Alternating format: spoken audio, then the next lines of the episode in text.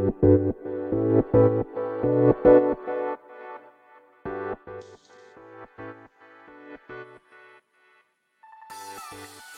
い、始まりました。本を読んでは、独り言ラジオ。私、変な髪型をしたポンコツ薬剤師こと町田和俊でございます。はい。というわけでですね、今日も読んだんだか読んでいないんだか、積んだんだか積んでいないんだか、といった本たちの中からですね、一冊紹介して、ゆるーりと語っていきたいと思います。はい。本日、えー、お届けいたします本は、フィンランドはもう学力の先を行っている。人生につながるコンピテンスベースの教育。福田誠治著となってますね。えー、こちらの本ですけれども、秋書房ですね。秋書房から2012年10月4日第一釣り発行となっております。はい。では、えー、こちらの本ですね。いつものように、この本と出会ったきっかけ、そして、えー、帯や目次の文言から本章の紹介をして、最後、独り言と、いう3部構成でいきたいと思います。はい。えー、きっかけですけれどもね、こちらは、大槌町立図書館で、まあ、借りてきた本なんですけれども、まあ、完全にタイトルですね。まあ、いつものように、もうなんだ、毎回毎回聞いてる人はですね、またタイトルかよ、というツッコミが聞こえそうですけれども、はい。ただですね、な、いつの本かとか全然見ないで買ったんですね。いや、2012年だから10年前の本ですね。どうなんだろうと、こ一瞬思ってしまいましたけども、どうなんだろうっていうのは、あの、なんだろうな、その、もうすでに多分10年経ってるっていうことは、フィンランドの教育はですね、多分また違う方向に行ってる可能性すらもあるわけで、そして私は別にフィンランドのそういう教育とか、そういった制度に詳しいわけでもないので、うん。まあ、もちろんですね、それはそれで多分意味があるんでしょうけど、そその、いつ発行されたものかとかっていうのをちゃんと把握した上で読んだ方がいいんだろうなと思いました。はい。まあ、あとはですね、このコンピテンスベースというのがですね、どういうことなのかなと思って、えー、なんだろうな、まあ、興味が湧いたというところでございますね。はい。そんな感じで、えー、まあ、きっかけについては、まあ、いつものように、たわいもないきっかけでございますけれども、では、まあ、本書のですね、内容を紹介していきたいと思います。こちら、帯の、帯は保存されていないので、まずは、目次なんですが、その前に、この本はですね、205ページですね、の本でございます。そちらがですね、えー、と、序章から始まって、全部で第8章までありますね。はい、序章も加えると9章になっております。はい。では、えー、ざっとですね、紹介、えー、読み上げたいと思います。まず、序章の前にですね、まあ、はじめにみたいなとこなんですけどもね、えー、はじめにのタイトルが、今こそ求められるゆとり教育。え、そして、見出しも読み上げますかね。え、人生に必要な勉強。ランキング総合1位の国。69年に提言された創造性を育てる教育。OECD はゆとり教育を評価というはじめにですね。では、序章ですね。序章がコンピテンスベースの教育が求められている。で、見出しですね。見出しは一つありますね。見出しと込み出しがありますけども、見出しが、単身フィンランドへ渡った日本の青年の場合、えそして、その込み出しが、フィンランド出身の F1 レーサーに憧れて、スーパーの2階の専門学校、教科書はメルセデス・ベンツ社が作成とあります。え第1章ですね。第1章は、グローバル競争の中の教育制度。見出しは2つですね。見出しの1つ目。常に新しいものを吸収できる教育。え込み出しですね。生産構造の変化とはどういうことか。EU の制度統一。学習こそ宝。OECD の政策転換。そして、えー、見出しの二つ目ですね。地のヨーロッパへが合言葉。知識の知ですね。はい。で、込み出しです。実力をつけ、そして資格を取る。グローバルな商品となった大学教育。自立を目指す教育。フィンランドの場合。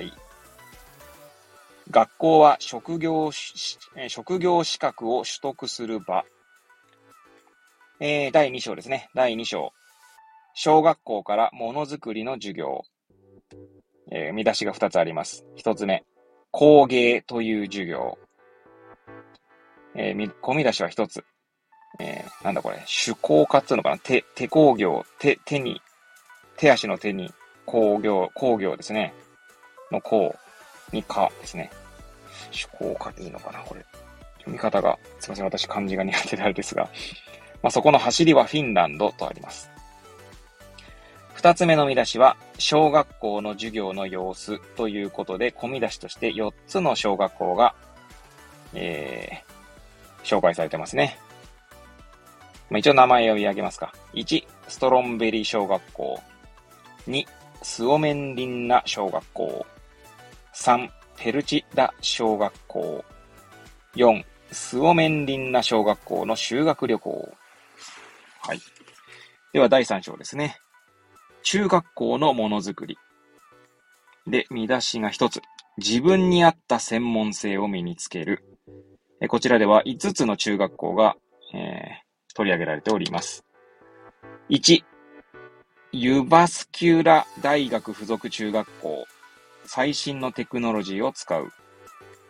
2、ラウッタサーリ総合性学校。一人でも生活できるように。3、中学校の社会科。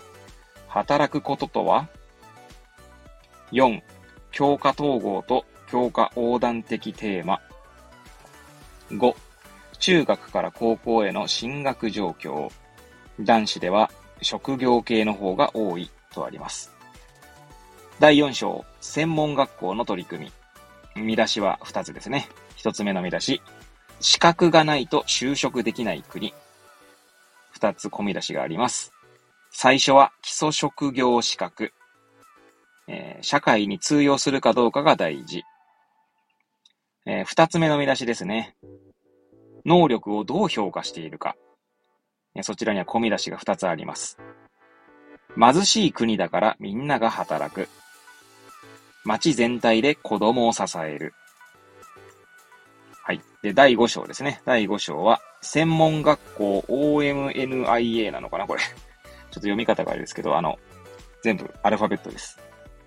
えそこの取り組みということですね。OMNIA の取り組み。で、見出しは一つ。無資格者から起業まで幅広く教える。で、込み出しですね。1万人の生徒という込み出しの中に5つありますね。1、オムニア本校の授業。2、ホテル学校等。3、工房、学校作業所。徒弟制度と短期体験。4、インノオムニア。5、進路指導。えー、第6章ですね。専門職大学、括弧 AMK。えー、見出しは一つです。労働市場の急速な変化に対応した人材育成。で、込み出しですね。正規の高等教育機関。運営は地方自治体。リサーチベースとコンピテンスベース。その込み出しに2つの学校が紹介されております。1、ハーガヘリア専門職大学。2、ラウリア専門職大学。で最後の込み出しが、コンピテンス評価は難しい。え続きまして、第7章、普通科高校から総合大学へ。見出しは一つですね。試験の中心に国語力を置く。えー、込み出しがいくつかあります。普通科高校の授業。大学入学試験資格あ資格試験は読解力に大きなウェイト。小論文の課題。大学入試。総合大学とあります。最後、第8章がですね。第8章は、フィンランドの職業教育の歴史と展望。で、込み出しが、企業とともに、あ、企業とともに職業教育を進めるとあります。込み出しですね。1965年まで、1965年から1987年まで、1987年から現在まで、不況の時こそ職業教育。1994年の教育大改革以降。で、成人教育。で、最後終わりにということで、学歴と社会が求める能力との落差というタイトルになっております。はい。結構長々とね、全部紹介しましたけれどもね。はい。ということで、最後、独り言ということでございますけれども、はい。えー、このね、コンピテンスっていう言葉皆さんご存知でしょうか？まあ私もですね、コンピテンシーという言葉を聞いたことはあります。えー、去年の昨年ですね、私が東北ハンズというところでですね、えー、大、えー、なんだ、大学教員の、まあ、開発ということで、えー、 faculty development ですね。そちらの勉強だったり、医学教育の勉強をした際にですね、コンピテンシーという考えが、考えを学びましたが、じゃあコンピテンシーって何ですかって言われたらですね、えー、それをちゃんと答えられるほど、えー、私はコンピテンシーを理解しておりません。なので、今、序章をパラパラとめくっているんですけれども、 competence base っていうのはどういうことかっていうことがですね、どっかに書いてないかなということですが、書いて、なんか、パ、まあ、今、パラパラとめくっているので、それだからなのかもしれませんが、コンピテンスって何ですかっていうのはちょっとわかんないですね。まあ、なんかこの行動とかですね、なんかそういったなんつうんだろうな。あんまり下手なこと言えないので、コンピテンシーで皆さん調べてみていただいて、それを えー、あ、はい、あの、まずベースにしていただければと思うんですけど、122ページにですね、こんな文言があります。今たまたま見つけました。コンピテンスベースの教育とは、このように仕事で何ができるかという視点で資格を決めていくのである。なるほど。仕事、そうね、仕事で何ができるか。まあ、実際にそのなんかこう、どうい、どういう行動ができるかとか、どういう、なんだろう、そのね、今の何ができるのか、みたいなことっていうことですよね。でも途中の見出しにあったと思いますけど、コンピテンス評価は難しいってあったと思うんですよね。それこそですね、一番簡単な評価っていうのは、まあ今、現状行われてるやつですけど、試験の点数とかの評価がですね、まあ客観的にも、まあ分かりやすいんですよね。点数の上下とかで。ね、上がれば、要は正し、正しかったって言い方も変ですけどね。まあ、成績アップしたんだねとか、まあ目に見えやすいわけですよ。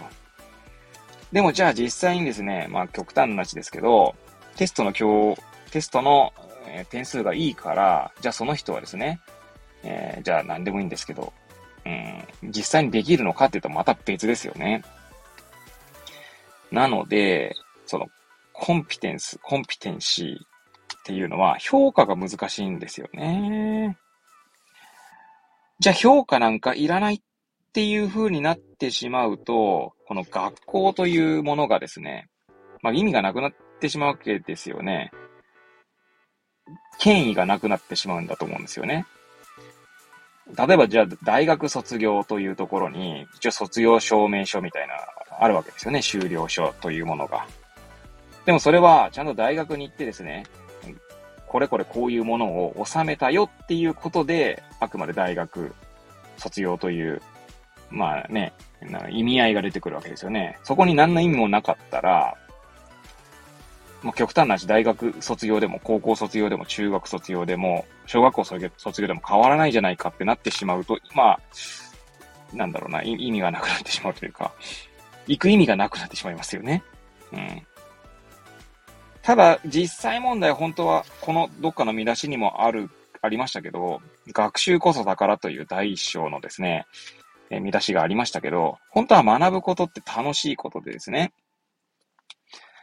まあ、そこをベースにしたいんだけども、学校というその制度の関係でやっぱ評価は必要になってくるんですよね。なんかこなかなかわ、まあ、私なんかですね、別に教育の関係者でも何でもないんですけど、多分評価っていうものがですね、難しいなぁと、ね、素人ながら思います。で、まあ私が今ですね、教育の関係者でも何でもないですよって言いましたけれども、実際ですね、仕事の現場でもですね、その評価ってしてると思うんですよね、何かしらの。でも評価ってむずくないですか？皆さんの周りでも多分、評価をしていないっていうことってなかなかないんじゃないかと思うんですね、逆に言えばね。だからその評価とは何ぞやって考えたときにですね、本当に難しいなと思う今日この頃でございます。はい。ということでですね、まあ、図書館で借りた本ですけれども、ちょっとですね、興味が湧いてきましたので、まあ、もともとね、借りたってことはね、興味が湧いているんですけど、まあ、なかなか図書館の本全部ね、目通せないんですよね。なんで、パラパラパラって見るとか、まあ、あるいは見ないで返しちゃうこともあってですね。まあ、その場合はちゃんとあの、どんな本を借りたかっていうのは、だけはですね、写真に撮って記録はしているんですけれども、まあ、そんな感じでしたので、この本はちょっとやっぱりね、パラパラでもいいので、読んでみたいなと思いました。はい。ということでですね、本日はここら辺で終わりたいと思います。本日は、フィンランドはもう学力の先を行っているという本をお届けいたしました。えー、私のくだらない番組ではございますが、また遊びに来ていただけると嬉しゅうございます。というわけでですね、また次回お会いいたしましょう。ごきげんよう。